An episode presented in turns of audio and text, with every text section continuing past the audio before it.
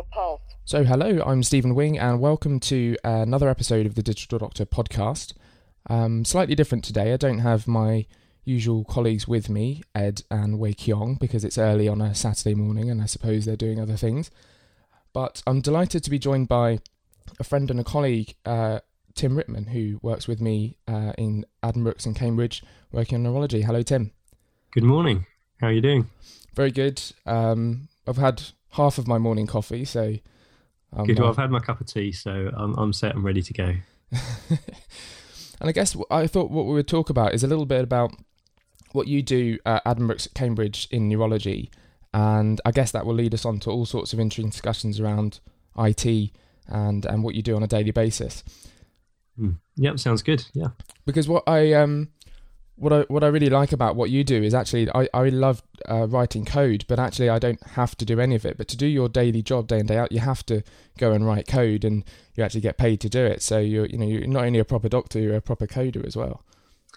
Yeah, I suppose that's true. Uh, I mean, what I do is uh, essentially imaging analysis. So, um, just to explain a little bit about my day job, uh, I'm a clinical research fellow. So that means I'm training as a specialist neurology registrar, but I'm taking three years out to do a PhD. It's actually going to end up as four years because I've got an extra year of, of funding. But uh, yeah, I'm looking at um, MRI scans of people with dementia, extracting information uh, from it and applying sort of network analysis techniques uh, to try and understand a bit about the how these diseases affect the brain, how that relates to the clinical aspects of disease, what we see in the, uh, with people affected by these diseases, and then try and take that back to the underlying pathology as well. So yeah, that all needs a lot of uh, computational analysis to get that done, really. A lot of computer power, and I was really confused about how that is actually done. And I think someone explained it to me. I think someone, uh, I'm not sure if it was you, but they sort of looked me in the eye and thought, this guy doesn't understand. I'll, I'll go to layman's terms and explain exactly what's happening. And someone said that uh, using fMRI and network analysis, we use a signal called the BOLD signal, which is a blood oxygen level dependence. Yeah, so that's a, right. Yeah, a measure yeah. of how um, how much oxygen that area of the brain is using. Is that right? Yeah, that's basically it. So when you have a part of the brain which uh, which has a bit more activity in it, you're using the um, the assumption that it was is called neurovascular coupling. Uh, so the vasculature in that area changes to allow a bit more blood, so you've got a bit of more oxygen going uh, to that area of the brain. And it's we're gradually starting to understand that a bit more. I think a few years ago it was quite a black box as to how that worked, but we're just starting to understand a bit better um, how that works. So you could, the signal that you pick up isn't actually brain activity; it's actually this change in in the way that the blood's distributed around the brain, but that actually couples very well with the brain activity. Yeah. So where does all the computer stuff come in? Because how do you turn that into a sort of network analysis? Yeah, so the uh, the data is sort of collected um, in a basically a, a four dimensional file. So you've got um, spatial information, X, Y, Z. So if you just take us, it's like taking a picture of the brain. You've got um, one picture in front of you, and then the fourth dimension in in functional MRI is time. So um, you know, for my patients, we put them in the scanner, and you take 150 different pictures of the brain um, at two second intervals. So you end up with this sort of four dimensional X, Y, Z and 150 time points. Um, so for each each voxel, so this is each little square on your on your picture. So that's like a volumetric a, pixel, isn't it? Exactly. Yeah, it's like a pixel on a, on a computer screen. So each pixel has a time course, um, and you can you can do various things with that um, time course, uh, and that's where the the computation comes in. Really, just applying uh, statistical models um, to pick out that time course and and find out information from it really. So if there's uh, one sort of area of the brain that that appears to be metabolizing uh, at, at, the sort of same kind of rate as another group of neurons elsewhere in the brain, you would say statistically that those two are connected. Exactly, yeah. And from that, you can build up um, networks of brain activity. So basically, looking at which bits of the brain are talking to each other, um, and and which bits aren't, basically. That's really cool. So that's where where you need all of the the computing power. So did you what did you do? Go and buy a big Big Mac Pro, or did you? How did, where did you get all this computing power from? Well, fortunately, at, at Cambridge, there's quite a big um, sort of set of um, imaging servers. So there's, there's, a lot. I mean, you can't. You can do some of this analysis on the on the desktop, um, but it would take you a, a, long time. And when you're dealing with, you know, I've got about 80 patients or so on, so it's a you know reasonable sized data set. You can't just do that on your your laptop at home.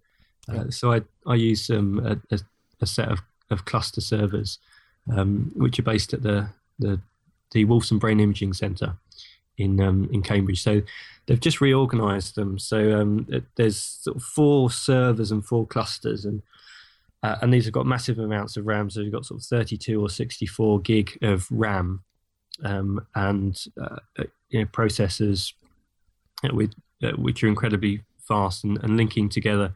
There'll there'll be like you know, 12 or 24 cores in a in a single machine. So, um, I mean, layman's wow. term, that's a lot of computer power. So that's like sitting in front of your, your desk that's just piled up with lots of computers all working on your data at the same time. Just as you're saying that, I'm thinking, what what, what could I use that for? What could I hack into? yeah, no, exactly. Yeah. Have you heard of any innovative uh, innovative ways of people using the clusters?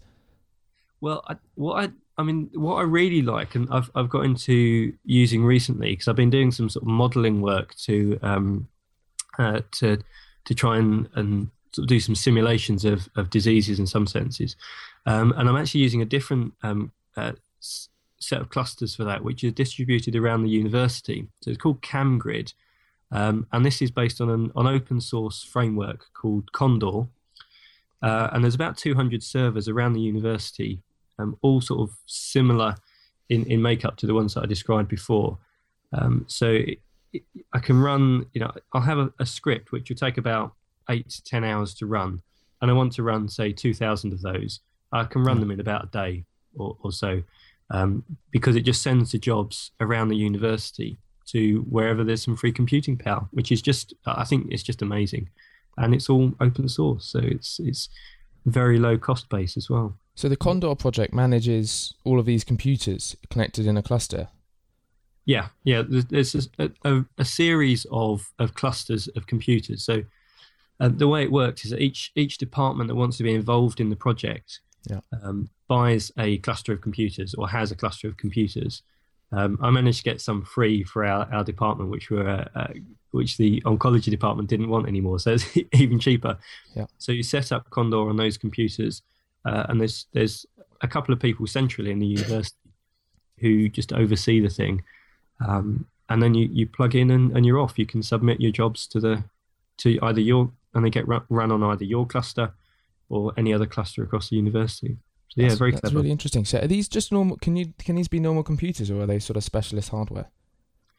Yeah, they could be normal computers. Um, in in reality, most of them are um, are servers types compu- computers. Yeah. Um, and I mean, Condor does have the ability to take either Windows or Mac or uh, Linux uh, machines. Uh, in reality, most of the servers are are running Linux um, because again, it's open source, it's it's cheap, and yeah. and that's what a lot of people use in research. Yeah. Uh, so yeah, but in it, it could be any machine, and you can certainly submit your job from any machine as long as you're as long as you can log into the to the network. Because have, yeah. you, have you ever heard or did you ever take part in the Folding at Home project? Uh, yeah, well, I've come across this, uh, a few of these over the years. I think the first one that I remember was, was SETI. Yeah. Um, do you remember that one? Then? Yeah, I didn't take part in it, but I downloaded the Folding at Home stuff. What does that do? That's not one that I've uh, I've heard so of. So folding at home, I believe it's a Stanford. I'm just sort of trying to Google it now quickly. Um, but it, I believe it's a Stanford project um, where they look. They're trying to look at protein folding, and they obviously have to do lots of uh, computational based stuff. So what they did is they allow people to download a client whereby um, the when your computer is offline and your processor is not being used, the client mm. will then utilize your processor to try and help with the project. So even you know whilst you're sort of away for your desk having coffee or or you know watching TV, you, are actually helping uh, the re- a research institute using their computing power over the internet. Yeah, I think it's a brilliant idea, and I think it seems to be the way that that things are going. Just people working together, using lots of, of computing power mm. um, to to really interrogate these. It's really complex systems, you know, complex in the generic sense, but also in the, the mathematical sense. Yeah. Uh, and I think to to solve a lot of the problems today in in neurology, particularly neuroscience, but also other areas of medicine like genetics. So harnessing that large amount of computer power is is really important, actually. Yeah. And um, I don't know if you've ever seen some of the hospitals. I can't remember. There's one hospital that I went in London. They they were downloading these. Uh, they're putting these programs on them over via the the, the network um, that manage power. So when you know, it's come six o'clock, the the computer will just shut down if it's not being used. And actually, really? I, have heard of cases where um, someone was sort of typing a letter and uh, the computer started shutting down on them. But I just wonder if we ought to not be managing these computers. I mean, there's loads of computers in the NHS, and we, we one of the things that comes out of digitizing the clinical record is what are you going to do with all that data? And that mm. seems like a perfect case to use something like Condor and grid computing. Whilst the NHS computer is not being used, can it be doing something useful? Yeah, I mean, I think that's it. Possibly, I think that would take a lot of infrastructure and a, a lot of setup. Yeah. Um, I think there is an issue about um, you know you'd have to keep these computers on and run them and keep the power going, and you know how um, whether that's actually an efficient um, thing to do because that will cost a lot of money. I think just to keep the, the, the power on. So I can see why a hospital would want to shut down its computers out of hours because you see these ones that are left on for days and days. Yeah. Um, but yeah, yeah. I mean, if you could harness the uh, that power for something else, the problem is that you've used NHS computers. They are so slow. I'm not sure you're going to be able to do a lot of useful work on them, to be honest. There's actually a project now um, that I heard about through the NHS Hack Day groups. Um, of someone being able to, uh, I'm not sure if it exists or they were talking about it, um, a program whereby through the web you could quiz a particular computer and find out its specs. Okay, which is that's... which would be incredibly interesting, just to sort of compare the different specs of computers in different hospitals and um, you know, just do the sort of JavaScript thing yeah. in the browser. That I mean, that would be great just to find out what what actually is out there. But some of the computers aren't actually that low spec. They're just just I don't know what I don't know what it is. They just don't. I mean, I guess it's Windows. It's, it's Windows, isn't it's it? Windows, yeah, it must be. And it's yeah, and it's the yeah the firewall and the the virus uh, software and uh, and everything else that's on it um, just slows them down. I, I think, and uh, I, most of the most of the, the computers I've seen in the NHS are relatively lowish spec, sort of low medium. Um, but then, yeah, by the time you've opened the three or four applications that you need to uh, to find out basic information on one individual, yeah. then it's used up all the CPU power and, and all the RAM, and you're just you're just struggling. so, and they all use Internet Explorer six, don't they? Or, or, or you know, at, at, if if you get Internet yeah. Explorer seven, you you know you're laughing in terms of uh, you know being able to do stuff on the web. Um, yeah, I mean, not. I mean, it's a terrible browser, but we're usually it's a treat to find Internet Explorer seven on an NHS computer. In in my book, I yeah, no, I found, I, I, yeah, I, I, find the same thing. Yeah, I think I found IE8 once, and I nearly had a heart attack. I was very pleased. That can't have been. That must. That must have been another computer someone had, had put on the uh, the NHS system. I can't believe that. Yeah, I was just sort of working on someone's personal laptop. just, but IE6 is supposed to be dead. Um, I think it was sort of, you know, 10 years old. And I think in early yeah. 2013, they were supposed to kill it and it was just going to be unsupported. And Microsoft don't, yeah, don't I, want I it. I thought it had big security flaws as well and things. So I'm, I'm yeah, I was sort of surprised that uh, the NHS hasn't done more to, to update it. And I'm not sure how much this is a, you know, NHS wide thing. Um, in terms of their security and um, settings that be, that are, are people are told to use centrally, and but I, I suspect it's more just individual hospitals actually, um, just ha- having the capacity to be able to update all their computers at the same time. So. I don't know what the issue is, but I went to one of the IT guys before, and mm. um, you know, I was I was I was developing websites at that point, and and to make them compatible for Internet Explorer six is a big big pain. Even Internet Explorer seven is a pain. Um, yeah. But it's a lot easier than IE6. And I just went to him and said, you know, why is it that all of these computers have um, Internet Explorer 6 when some have Internet Explorer 7 because you must have the license for it. And he said, yeah, yeah, we've got the license. And, I said, well, is it difficult to, to um, put it on certain computers? Will they not run? He said, no, no, no problem. And um, the reason he cited was actually the software that, that we were running, the um, electronic patient record, was yeah. um, not tested fully with the later versions of Internet Explorer. So right, that's interesting. Yeah, yeah, so they weren't sure whether the buttons or the you know the the sort of the view the layout would work in the new browsers. Yeah, that's um that's an interesting challenge, isn't it? I think that's um one of the challenges in research as well as you know, how much do you stick with software that you know, you know it works, it's stable, yeah. um, and it's reliable, and how much do you do you update to the latest version? I think this is a um, an issue of facing um, in imaging analysis, particularly all the, all the time, yeah. um, because you, you, there's certain um, packages around. Them. The commonest ones are, are SPM, and which is developed in at UCL in London, and FSL, which is developed in Oxford.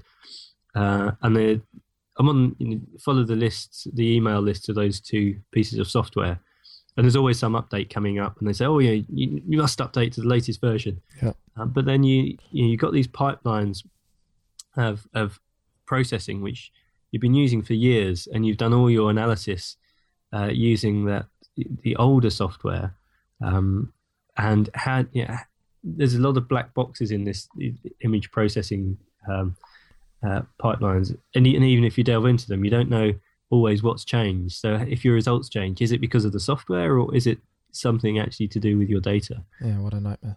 So yeah, it's a challenge. I think. Is there stuff that breaks? Because I know that developing sort of websites and web applications, I will actually um, when when you do Ruby development, there's something called a gem file. That generally, mm. these little um, packages are packaged up in things called gems, and yeah. um, they're hosted online uh, on on RubyGems.org. And a gem file just specifies what plugins and things you, you or what parts of the software, what what gems you want to use.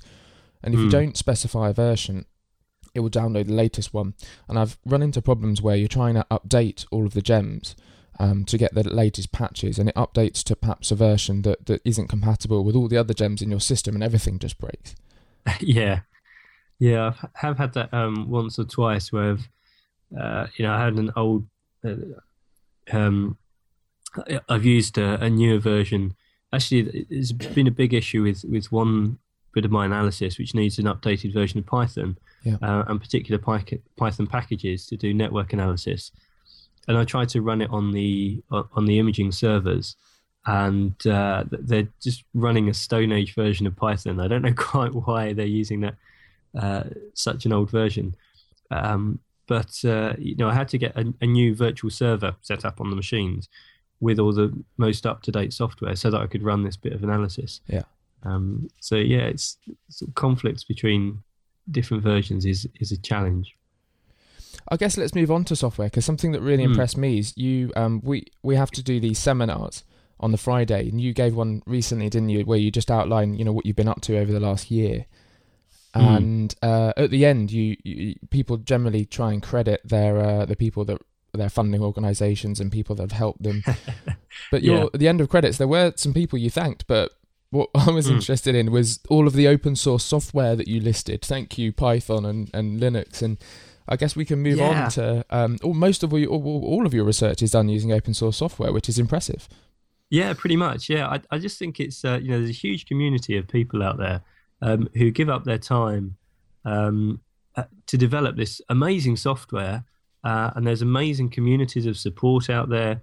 Um, so I thought it was really important actually to make people aware of of open source software in general. Um, and I think just in general terms, the two the two reasons that I use open source uh, for research are firstly that it's very customizable. So um, and you get a lot of choice. So if one bit of software doesn't quite work for you, either you can have a look into it and try and hack it and change it and make it a bit better, um, and um, certainly you know Python scripts are very very easy to to chop and change and and um, and improve, um, and uh, and secondly they're as I mentioned earlier they're they're they're free at the point of use as well. So you don't we're not really in terms of research you're you're always looking at ways to keep your costs down. Yeah. And why pay for Microsoft Office when you've got LibreOffice, for example? Yeah. Um, I know there are some some features of Microsoft Office which which people like and people use, but I mean, at, at the end of the day, um, if you're just doing if you're writing text and writing letters, I, I can't really see the point of, of using Microsoft Office much for that, to be honest. Yeah, no, I completely agree. And, and I'm not proud to admit this, but there was a time when, um, I mean, I wasn't always a Mac aficionado, and um, I'm slightly embarrassed to say that I did use Windows a lot, and I used to um, dislike the idea of using a Mac. The way I came over Yeah. to Mac actually is what happened was my my hard drive died, and I was a sort of fifth year medical student at that point, so I was swimming in debt, and I thought, what did I do? And I I'd built my own computer, um, and I'd put a new hard drive in it and everything, and I needed to to find something to install on it, and um, I mean the options were buying a copy of uh, Microsoft uh, Windows, um, trying to find a pirate copy, which you, you probably you know you shouldn't do, Mm. um, or use something open source like Linux. Mm. So at that time, it must have been oh, about 2007, and I was looking into to what to use, and I was looking into Ubuntu, Kubuntu, um, those kinds of things. Yeah. And I loved the way that Unix did things. I loved the Unix-based system, but actually, I didn't know enough about computers to to make things happen and make things work. So then I ended up getting into Mac because it's a Unix-based system. Things just tend to work for you. Um, Yeah. And here I am. But I mean, I'd love to go back and experiment. I've got got a PC to the right of me at the moment, and I've got a, a, a Ubuntu distribution on there, um, Mm. and I'd love to go back into it and just sort of see what's changed and and uh, and see if I can use stuff. Yeah, I, I think an awful lot has changed actually um, with usability. I, I, I use um, Ubuntu. I'm running Ubuntu at the moment uh, on my, um, my my laptop at home, um, and at work I use Kubuntu. So that's um, in technical terms, it's it's uh, Ubuntu under the bonnet, but with a, a KDE Windows manager, which you can tweak a bit more. Um, and uh, the usability now is fantastic. One, we had another clinical research fellow join our, our group a few weeks ago. Yeah. Tim Ham, you, you, I'm sure you know him. It looks very And, uh, smart. Yeah, he uh, he got a new machine, um, had Windows 7 on it. Oh. Um, he'd used Red Hat and, and things like that in his previous job, but not really just for doing some basic imaging. He knew how to do imaging analysis, but not anything about operating systems. So I just gave him a USB with um, Kubuntu on it, loaded up within an hour. The whole system was on there, and he'd customized it, was tinkering around with the layout and things um, and using it, um, not really being uh, very familiar with um, with Linux beforehand. Uh, so I, I think the being able, Ubuntu particularly has taken a lot of time um, to make sure that the the distribution is easy to use and just works. Um, and I think they've done quite well in that, really. So yeah, I think now is a good time to go back to open open source operating systems. Definitely. Yeah, I mean, if I had to, if I had to, if someone spilt a large soft drink on my on my Mac laptop, I would I would definitely consider having an open source Linux computer. Yeah.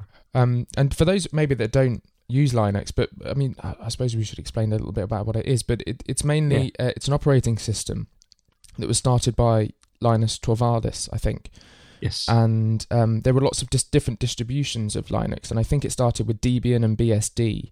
They're different distributions, but people there are lots of forks, so each sort of project has taken its own direction and ethos, and some forks are m- probably more updated than others.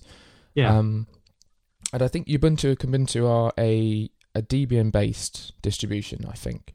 That's right. Yeah, that's where they came from originally, uh, and they still share some of the uh, Debian packages. Um, but there's, I, I think um, they they're much they've gone much more for sort of usability and um, you know integration with social networking, for example. So it's very easy to set up Twitter and Google Plus and Facebook and all these sorts of things, Yeah. um, and share your pictures online and those sorts of bits and pieces. Um, but it's still very stable under the uh, because it's got, as you say, Debian under under the bonnet.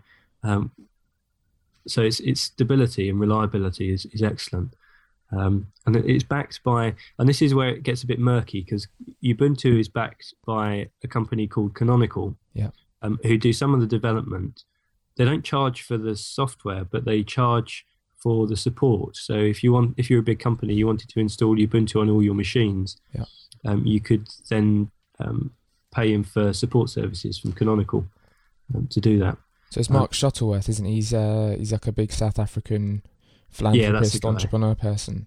Yeah, and space traveler and whatever else he does. Oh, he yeah. goes into space, does he? yeah, yeah, he was. Uh, I think he's. I'm not sure whether he's been or whether he's got one of the first tickets to go on the one of the space shuttles up in. Yeah, Is this yeah, Richard Branson's thing? Yeah, I think so. Yeah, I don't know all the details to be honest, but yeah, he's quite a character. Lucky guy. But what a great way to give back to the world if you if you know if you have got lots of money and you're interested in philanthropy. I mean giving the world an operating system alternative to something like Windows, I think it's nice. Yeah, definitely. Yeah, and he's, I mean, he has got a company. He does make money from it. But yeah, I mean, the, the philosophy is clearly there. Uh, and there's been some blogs recently about some. You know, they're changing the the the, um, uh, the the default Windows environment, uh, the window environment, not Windows, but window, um, as in what you see on the screen. Yeah. Um, and uh, said, you know, I- okay, we work with the development community. I don't always get what I want, but you know, we have this dialogue and conversation. Um, and uh, sometimes it gets a bit heated, but you know that's uh, that's what happens when you when you're working in a community, really. Um, Yeah. So it's yeah, it's, it's interesting. Yeah. But it's nice what he's been able to do by just taking charge and just moving forward with his own philosophy and working very hard on something. I think the, Yes, it- the Ubuntu and and the other related versions have, have done extremely well in bringing it to the masses. It's great. Yeah, they have, and they're now you know looking. There's going to be an Ubuntu phone out later this year, uh, which I think is going to be very interesting to see. Oh, there's a Uh, Firefox phone as well, isn't there? Yeah, yeah, they've started their own OS as well, haven't they? So I, we'll see how how well they do. Um, I think the the Ubuntu one is interesting because um, it it'll have a, a a computer operating system on the phone, so you can plug in a screen, plug in a keyboard, plug in a mouse, and you have a complete computer. And that's been tried in the past, and it's never really taken off. Um, but I think the um, the way that they've been using moving the user interface uh, of the computers is a bit more sort of going towards you know, a bit. It looks a bit more like a touch screen setup. Right. So you know, it might uh, it might do it might work quite well. But there's definitely um, options there for the NHS. I mean, I know you said that with the Ubuntu distribution, you, you might have to pay for support, but there are all sorts of other distributions that, that I know, um, like Mint um, and FreeSUSE, and you know, there's Red Hat, Fedora, lots of different distros, all do different things in slightly different ways. But there's definitely an alternative there. I think that the NHS could utilise. There's no no reason to pay Microsoft for this stuff. Well, unfortunately, a lot, a lot of people are tied into um, into contracts. A lot, a lot of the um, well, health authorities, but um, trusts and and so on are tied into contracts with Microsoft, and a lot of the the clinical um, software because um, in Microsoft and and BT and whoever else bought into the, the whole um, NHS spine idea, Yeah. um, and everything was sort of shifted across to Microsoft, then then I, I'm not sure that anyone's really doing any serious development for health software in Linux, which I think is a real shame because you're right. I mean, it's more sec- it's obviously yeah, it's more secure because you don't get viruses on Linux. Um, and the, the, the reason for that is you need a root password to be able to change the um, the uh, the sort of the gubbins in the deep in the heart of the operating system, whereas Windows you don't. So it's quite easy to to to find vulnerabilities in Windows, where it's a lot more difficult in in Mac and Linux because of that. Yeah. Um, and it's you know it seems stable. It runs better on older machines. Uh, I think that's one uh, one real key difference is because it's a much smaller operating system. It's it's much lighter. It runs a lot faster, so Yeah. it's not going to take um, you know, 10, 15 minutes for your computer to load up or whatever as it, as it does literally at, at the moment. Oh, Um, uh, and uh, yeah, I, I think there is a lot of potential for um, for flexibility in, in software that's designed, but it's it will be a huge paradigm shift, uh, and I, I can't see it happening soon, unfortunately. But in the research world, you know, it's um, it, it's developing, and and uh, and you know, most people who are doing serious research will use Linux either all the time or, or part of the time, e- e- whether they realize it or not. I think because it, it's it's used on so many servers and so on. That's true. And Amazon- there's lots of yeah. people using Macs, isn't there, as well, um, in the in the research community, especially Yeah, individual people, Yeah, um, Mm. which is which is a good thing. Diversity is a good thing. Yeah, it is. Yeah, yeah, and I wouldn't, I wouldn't, I think my, you know, there's good things about Microsoft um, in terms of people are familiar with it, and it's it's relatively intuitive most of the time. Most of the time, it, it just works. But so you know, I wouldn't, I'm not anti Microsoft in any sense, but I think there are big advantages to um, to having other platforms available. Yeah, yeah certainly. And um, let's talk a little bit more about the other software you use because we spoke about hmm. Python, mm. and that's the programming language that you use to do a lot of the scripts that do all the, the magic in in sort of your network analysis. yeah, um, we spoke about Linux, but there are all sorts of other things that you that you use as well that are open source that are, that are really going to be of interest to not only people doing research but maybe clinicians as mm. well. Yeah, so I think um, if you're a clinician, um, you know, audit is a big thing. Um, and so, your choice of statistical software, I think, is very important. Um, so I use R for, um, for my statistics, um, which uh, there's. I have to admit, there's a bit of a learning curve with R. Yeah, for sure. Um, but it's becoming easier. Uh, there, there's some. There's a nice package called R Studio. Yeah. Um, which uh, basically gives you a nice window with easy access to lots of help menus um, and I have to say that the the help um, me- documents in R are the best I've come across in any language. They give you nicely laid out. Uh, it is a format to all the help documents for each function, mm-hmm. uh, and they're quite strict on having that help document for every single function in a particular way. So it lays out what what the function does, yeah. um, what the options are, and gives you a couple of examples at the end. So if you're doing a clinical audit, if you've got a lot of data, then um, R is a really nice way of, of dealing with that data. And it draws really nice graphs as well. So very pretty pictures, which is important, particularly if you want to publish your, your work. But I was amazed by when I, because I only really started using R, I'd say about eight months ago. And mm. um, I was quite fortunate because I knew a little bit about programming. And it is very much like writing in a programming language.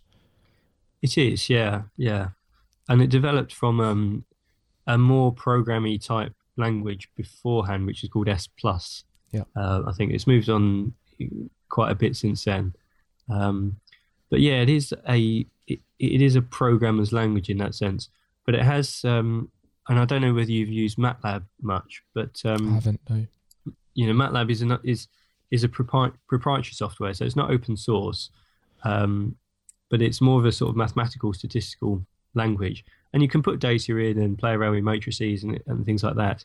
Um, R has all those things, but it, it what it does nicely because it's more programming, more of a programming language, is it handles strings and variables a bit better. So what I mean by that is if you've got a um, say you've got a, a column of um, uh, of patient identifiers, um, and then a column of say I don't know blood pressures or something like that. Yeah you can have that in, in R as a data frame. So the data frame is the, the sort of main um, uh, way that data is stored in R, the most one of the most flexible ways it's, it's stored. So you you never lose that link between your your labels, your identifiers as strings, and your your data as numbers. Whereas in MATLAB, in other things, it's it's quite easy to do that.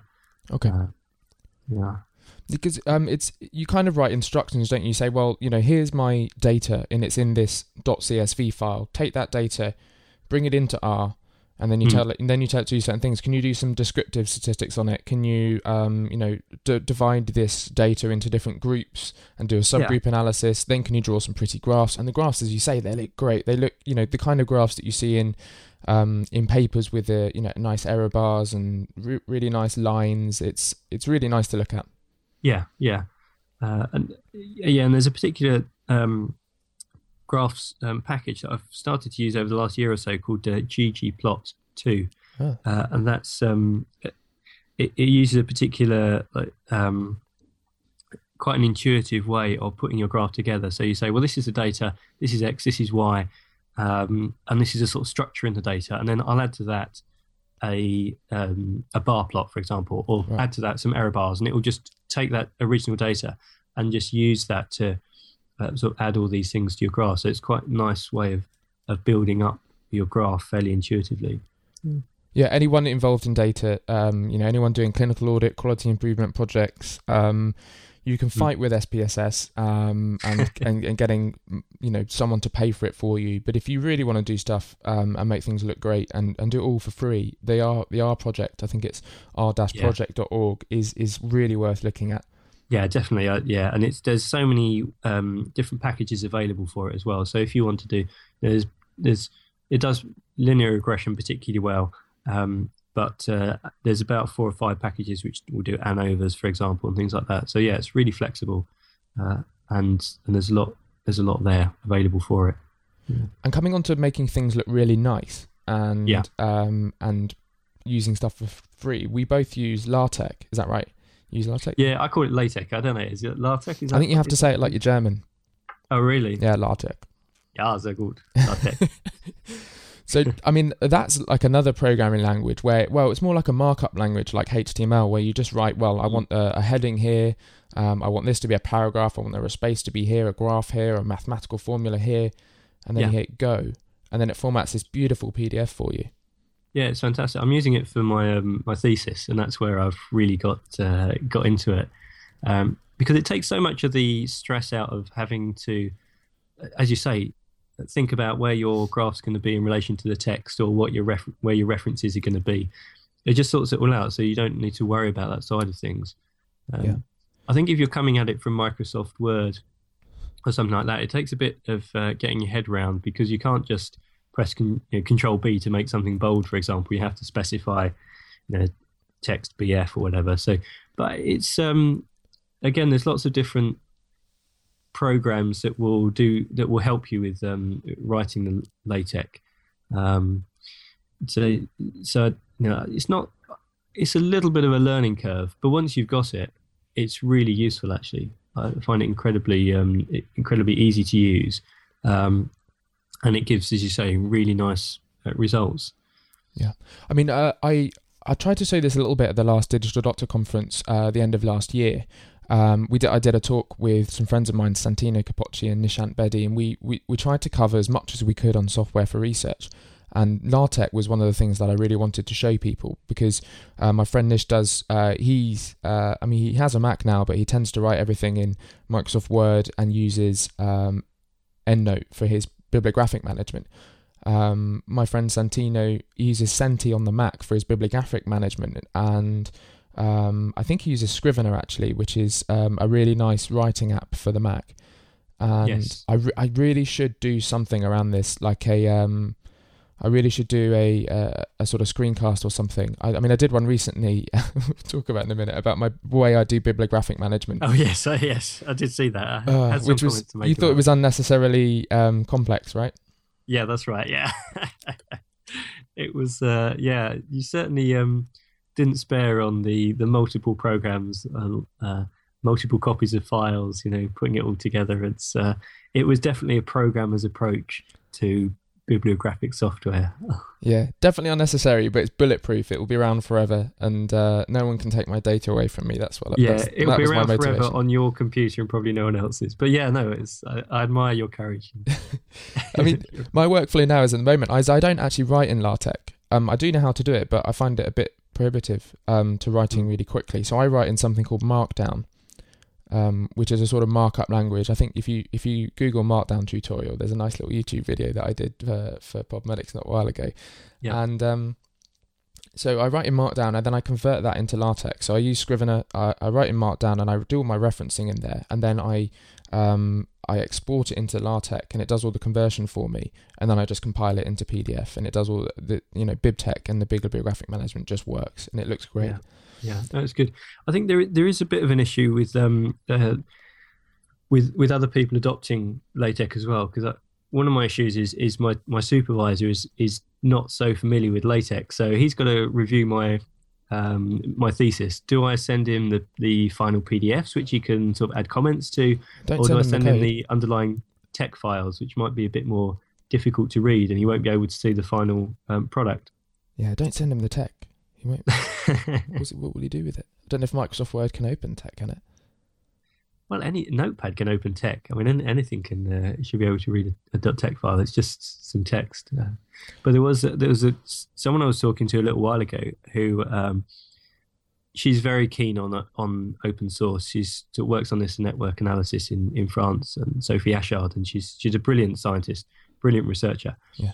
Uh, and she um, wanted to write a paper in LaTeX for a to submit to a particularly prestigious journal. And they said, "Yeah, we we accept um, LaTeX submissions. Here's the template." So she downloaded the template, wrote the paper, looked lovely, nice formulae, nice figures, sent it back. Yeah. Uh, and they said, "Yep, yeah, that's great." We, you know, a couple of revisions. They accepted the paper, and then they wrote back and said, "Oh, can you send us the um, the Word file that you got this from originally?" No. Yeah, and you just think, you know, if you go, you go to all that effort to um, to to have a LaTeX template on your website, and then you don't even uh, at the last minute you don't even accept it. For, journals. For oh. Yeah. I mean, I would. I'd love to do an episode about journals. Maybe, um, maybe you should come back for that because uh, I've got I've lots to say about journals. I could I could bore anyone to death about you know the, you know why they're there and the point. Yeah, yeah. We'll probably best stop it there before I get too too worked up. Yeah. No. Well, my brother's just about to start working for a uh, a publishing company uh, in uh, in Switzerland, so maybe you should talk to him about that. I think he's he's got a lot to say about journals as well. He's, really, good and bad. Yeah, it's an open source publishing company, but uh, yeah, he's he actually got me into a lot of this open source software. So, I yeah, I think you should talk to him about it. Definitely, but Tim, I must point this out. You've probably found this, but um, the once you get familiar with LaTeX, you can have these templates, can't you? Um, where you get everything the way that you like it. Yes. And if you're writing your thesis in LaTeX, you must check out. I think if you just Google uh, Cambridge Engineering LaTeX, there's a guy who's written a template for.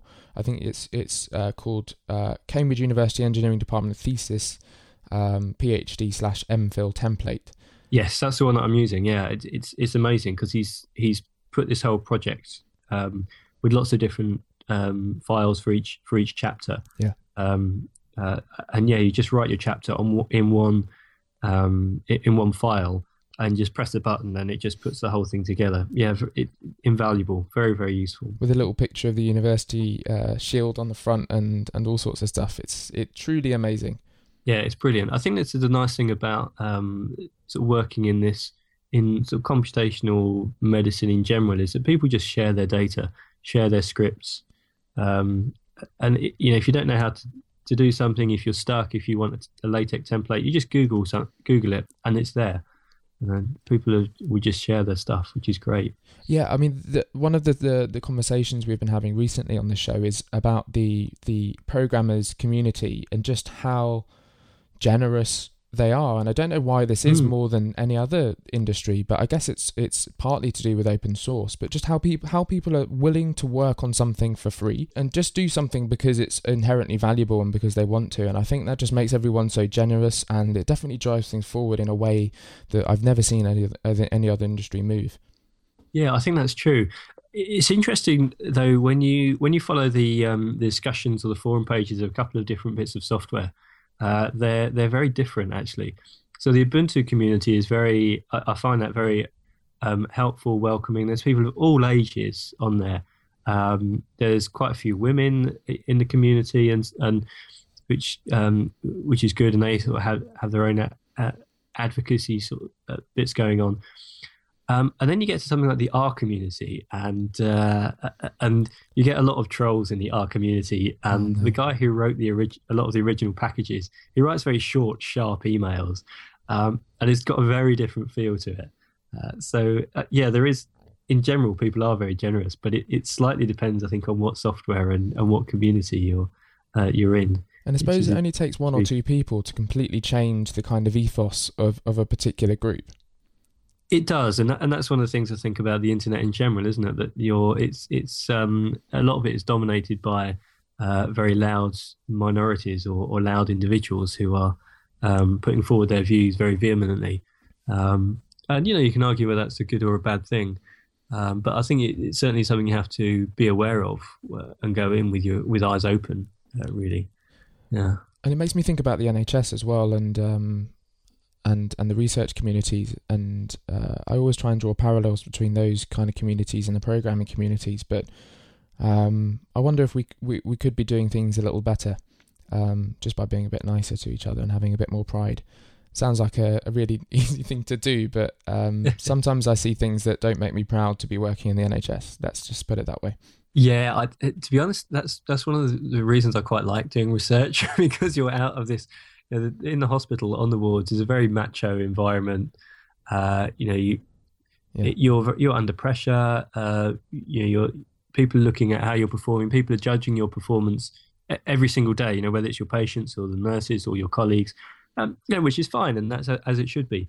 Um, but at least research gives you that um, little bit of breathing space, if you like, and, and your reputation is built up over uh, over a whole body of work rather than just you know how you are day to day.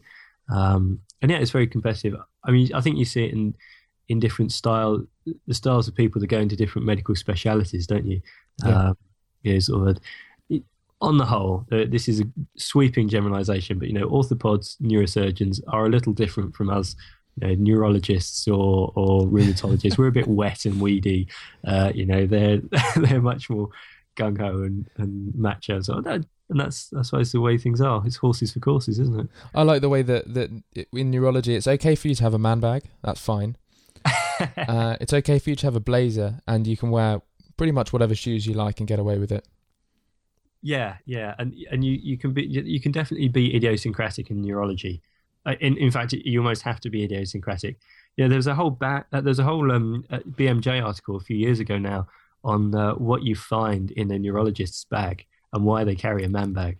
Uh, it was uh, yeah very revealing. I'm gonna have to look that one up. Um, yeah, you should. And compare it to my own. yes. Yeah, there's a lot of things in there that I don't necessarily need. Um, headphones, paracetamol, Apple. You know yeah, it builds up over years, isn't it? Yeah, yeah. Um, so um, the other thing that I wanted to mention is um, our sort of different uh, thoughts on bibliographic management um, because yes. we recently had a little conversation on Twitter about that after I posted my video. So I use an open source thing called BibDesk, and you use something called Mendeley. Yeah, yeah, Mendeley's um, it's been around. I'm not sure it's about five six years now, I think, uh, and it really has changed quite a lot over those uh, over those few years. Um, it's got very good functionality now. I mean, the, I think bibliographics softwares are, are, are, difficult because whether you use EndNote or Mendeley or Papers or, or, yeah. or, whatever else, they've all got pros and cons. Um, for me, Mendeley works works the best um, because, well, firstly, it's you can use it across different platforms. Um, secondly, it's very easy just to drag and drop your your papers into the into the program, um, or even just uh, download the references from a, a, single clip click on the web browser. There's you know, buttons you can you can get to do that, or you can just save your your paper your PDF to a folder. And Mendeley will just pick it up and automatically get all the information from it. Yeah, and the accuracy of the information that it extracts from the PDFs has improved a lot over the over the last few years. Um, it what it is is really good for organizing PDFs. Uh, so you can tag things, you can put them into folders, uh, you can put um, annotations, underlines, things like that. Um, or maybe come back to that in a minute because I know that's the bit you have issues with. Yeah. But something that's really improved over the uh, that they improved about three four months ago was the citation. So when you put a citation into a document, um, there were some issues with how that was done because you couldn't you couldn't edit it. So, I mean, as with all these software, that has has a huge bank of um, of um, of standard citation styles and formats, which, and you can just pick your journal and it will automatically do the formatting. But it wasn't always quite right, uh, or you know, the journal had changed its its formatting recently. Yeah, and you weren't able to edit it, but you now can. So I think that's that was the last stepping stone for me um, to say actually this is now a really really good really practical uh, piece of software and I heard a story on how it actually finds the paper for you. So I think uh, what it tries to do first and foremost is is to take the metadata and then do a little search on on the metadata to try and get the the citation record. Um, and I think failing that, what Mendeley used to do, I don't know if they do it now, is they look at the front page or, or maybe parts of the article and analyze its structure and then go out to a sort of big bank of data that they have about the, the way the article's structured and see which one matches, which is just incredible. I can think of so many different uses for, for that kind of technique um, in medicine and in research.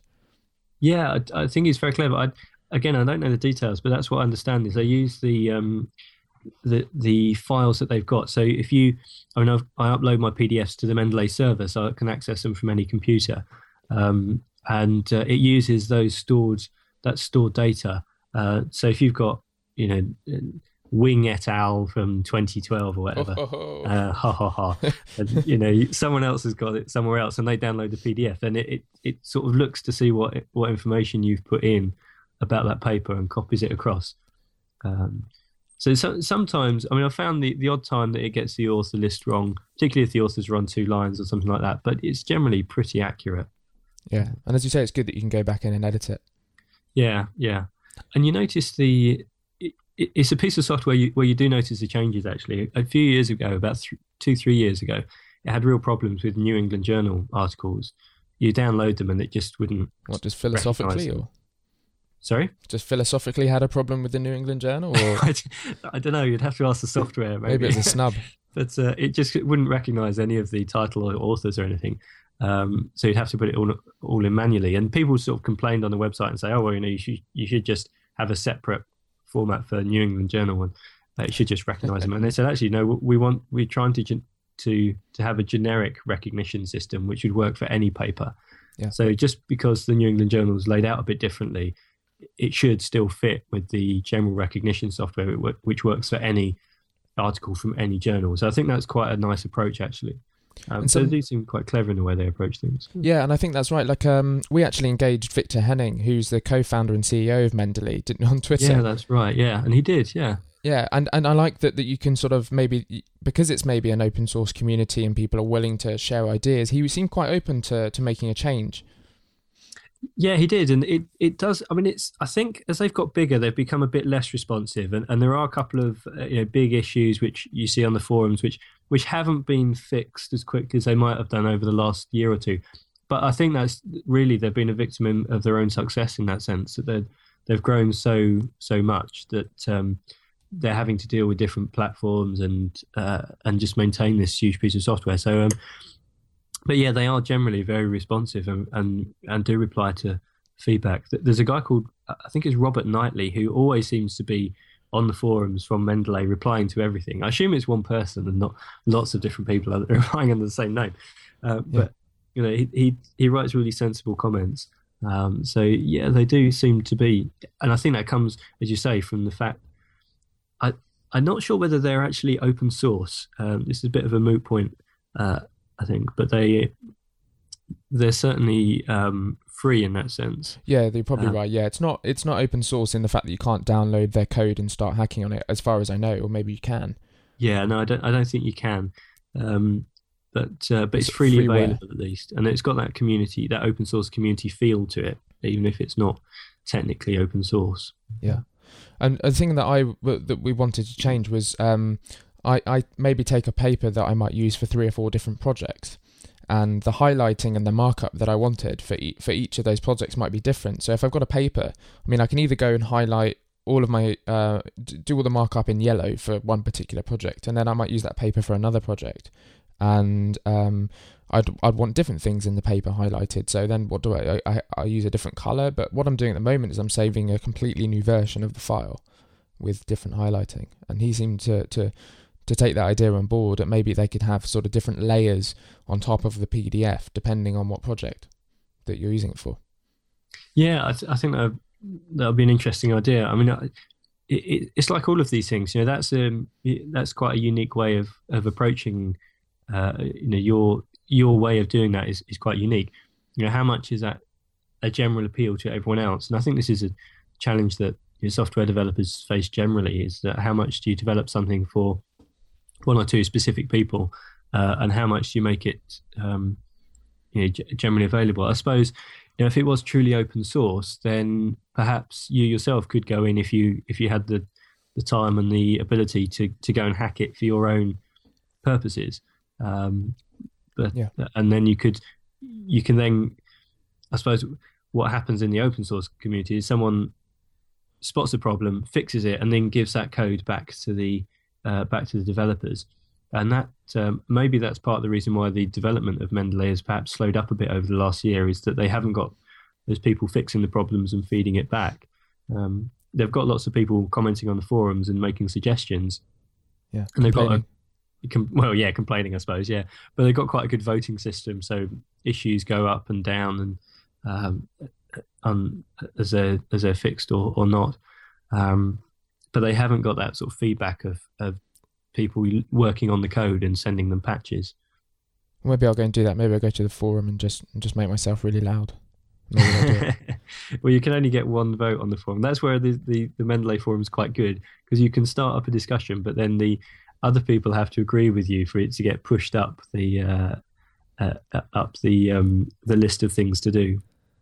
Well, I'll have to work something out. I'll have to bribe a few people and, and see what I can do. Get, yeah, well, let, let me know how much you're offering, and I'll, I might stick a vote on there for you. um, I want to move on probably and talk about engagement because one thing that I, that I um, maybe didn't consider when I wanted to go into research was just how important it is getting the word out about what you're doing um, and engagement. Not not only for funding organisations and, and things like that, but also if you want your paper read. I mean, let's face it, the the world works in citations and and number of publications, and it's a shame that it does that. And maybe in our journal episode we can come on to stuff like that. But um, if you if you can do different things uh, around surrounding your research. You, you might get a few more extra views, a few citations, and and that's in, inherently valuable. It's all about getting the word out, and actually, you know, a paper journal that's sent to your home once a month or once a week is probably not the best way to do that anymore with the internet. Um, yeah, and you've yeah. got a blog, haven't you? I have, yeah. It's um, timrittman.wordpress.com. That's uh, Rittman, R I T T M A N, just in case you're looking for it. Um, but yeah, I mean, I, I, blog, I try and blog about my about my research, um, and the, I suppose the, I'm not. It's not a scientific blog as as such, um, in the sense that the, the people that I, I think about when I write it are, you know, people with with dementia, who are the and their their relatives, so the people that I I do the research for, yeah. um, and people who are interested in the diseases that I'm I'm writing about. Um, so that's mainly mainly who I've got in mind when I'm writing. So I think you know I leave the scientific communication side of things to the more traditional uh, routes, and I, I don't know whether that's the whether that's the right thing to do. Whether I should blog a bit more on the on the science side of things.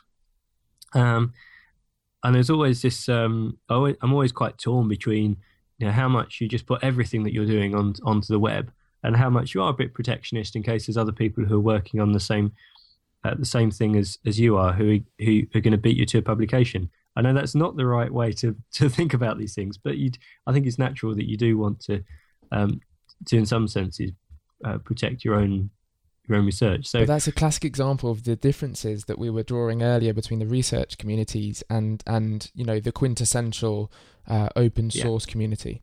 Absolutely, yeah, yeah, and but but you know for the research community, there's there's nothing to lose by putting their um, sorry for the open source community, there's nothing to lose by putting their um, their code on um, on you know, for the world to use. I, am writing a a little um, program with my brother for this network analysis called MayBrain. Um, and if you just put MayBrain network, it, it comes up as the first couple of hits. It's on sort of Google code somewhere. Yeah. Um, and actually, we want people to be able to to download that and use it uh, because that's how um, because that's how it will get used and that's how we'll get famous or whatever. You know, people are, loads of people use our software. Yeah. But um, in the academic world, if you put something out there and people take it and use it, then actually you lose all that prestige and um, and uh, and funding potentially that, that could go with you having the first paper on X Y Z. So yeah, it's um, it, it, it's, it's a tension. I'm, I'm, sure you'll come back to that in your episode on the on journals. Yeah, um, yeah, definitely. yeah, I, yeah. I quite I quite enjoy writing the, the blog when I get the time to do it. Um, I, I wasn't I hadn't blogged for a little while, so the other the other day I just put on you know what I did during the day, and I, I have no idea whether anyone will find that at all interesting or useful.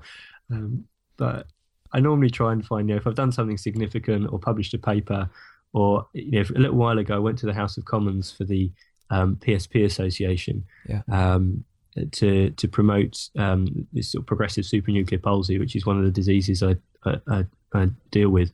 To try and you know, promote that in the House of Commons. So I wrote a blog about that, uh, and and that seemed to be quite popular. You know, quite a lot of people uh, looked at it, which was nice to see that people were interested in in what I'd done and to just sort of raise awareness a bit um, about about that. And even my own MP retweeted that as a blog as Did well. Really? So that, that was nice. Yeah, yeah. No. So I really felt there it was a way of really engaging with the political process through the blog, which is quite a new experience for me. I have to say. I enjoyed both of those posts actually. I quite like the one where you sort of documented what you did in a day, just to see how sort of uh, similar or, or different it was to my own day. And it's interesting if anyone's interested in going into research or just seeing what Tim does to have a look at that post. Um, and there's you know all sorts of tea making and uh, but you know yeah eight thirty at night you went back to work didn't you for a couple of hours and um, I suppose that's the way when you manage your own time. Yeah, well, I like to because I've got a son. He's two years old, so I like to try and just keep the nine to five day if I can, so that I can see him at the beginning and the end of the day, uh, and then you know if I need to work in the evening. So that's the sort of way I structure the day, I suppose. Um, but yeah, that was a sort of uh, a, a fun day, I think, and a fairly typical day as well. There wasn't anything that was too unusual about it, which was good. Yeah. And um, you you know you're on Twitter as well, and I think Twitter is an amazing medium. I think there's something that we, we want to talk about on this show uh, in the not too distant future. But where can they where can people find you on Twitter? Yeah, it's just at Tim Rittman. Uh, so it's yeah, pretty easy to find. Um, that's the nice thing about having an unusual surname. So it's R I T T M A N. Just search for me, and you'll get you get me most of the time. But then you have to spell it out to everyone, so that's probably the downside. Yeah, that is the downside of it. But uh, my surname's Wing, and then I and I say it, and people th- people always say you know sort of do a double take and say you know what was that? And it's like, well, it's W I N G, and yeah, it's nice because there's not too many wings around. Um, but it's also a bit of a pain when you have to yeah, you do have to spell it. Yeah, yeah, The biggest But, yeah. problem actually I have talking on the phone when you're doing neurology is when you say, um, "Hi, I'm the neurology registrar." People go and confuse you with the urology, you know, down south and waterworks problems, that kind of thing. Do you get that? Oh yeah, definitely. Yeah, I had a last time I was on call. I got a phone call at, at three o'clock in the morning from the medical Ah. registrar, who was she was absolutely mortified that she'd woken me up in the middle of the night. And Yeah. was, oh no, don't worry, no, it's fine because in you know it's going to happen, and it means I can just go back to bed and I don't have to go into hospital. So yeah, it's it's going to happen. If But, any of uh, our listeners have got a, a way to manage that or, or a, a neat trick, um, oh, that would be really helpful. Yeah. yeah, that doesn't take about uh, you know thirty seconds to explain, I'd, I'd be very grateful. yes. So I suppose we should draw things to a close. There's lots more that we could talk about because I know that, that we're both very interested in global health and big data and IT and making a difference. But um, hopefully, we'll you know if you're interested, we'll come back and do another episode. I think that would be fantastic. Yeah. So thanks very much, Tim. Uh, let, let's draw things to a close there, and uh, goodbye, everyone. Thank you for listening.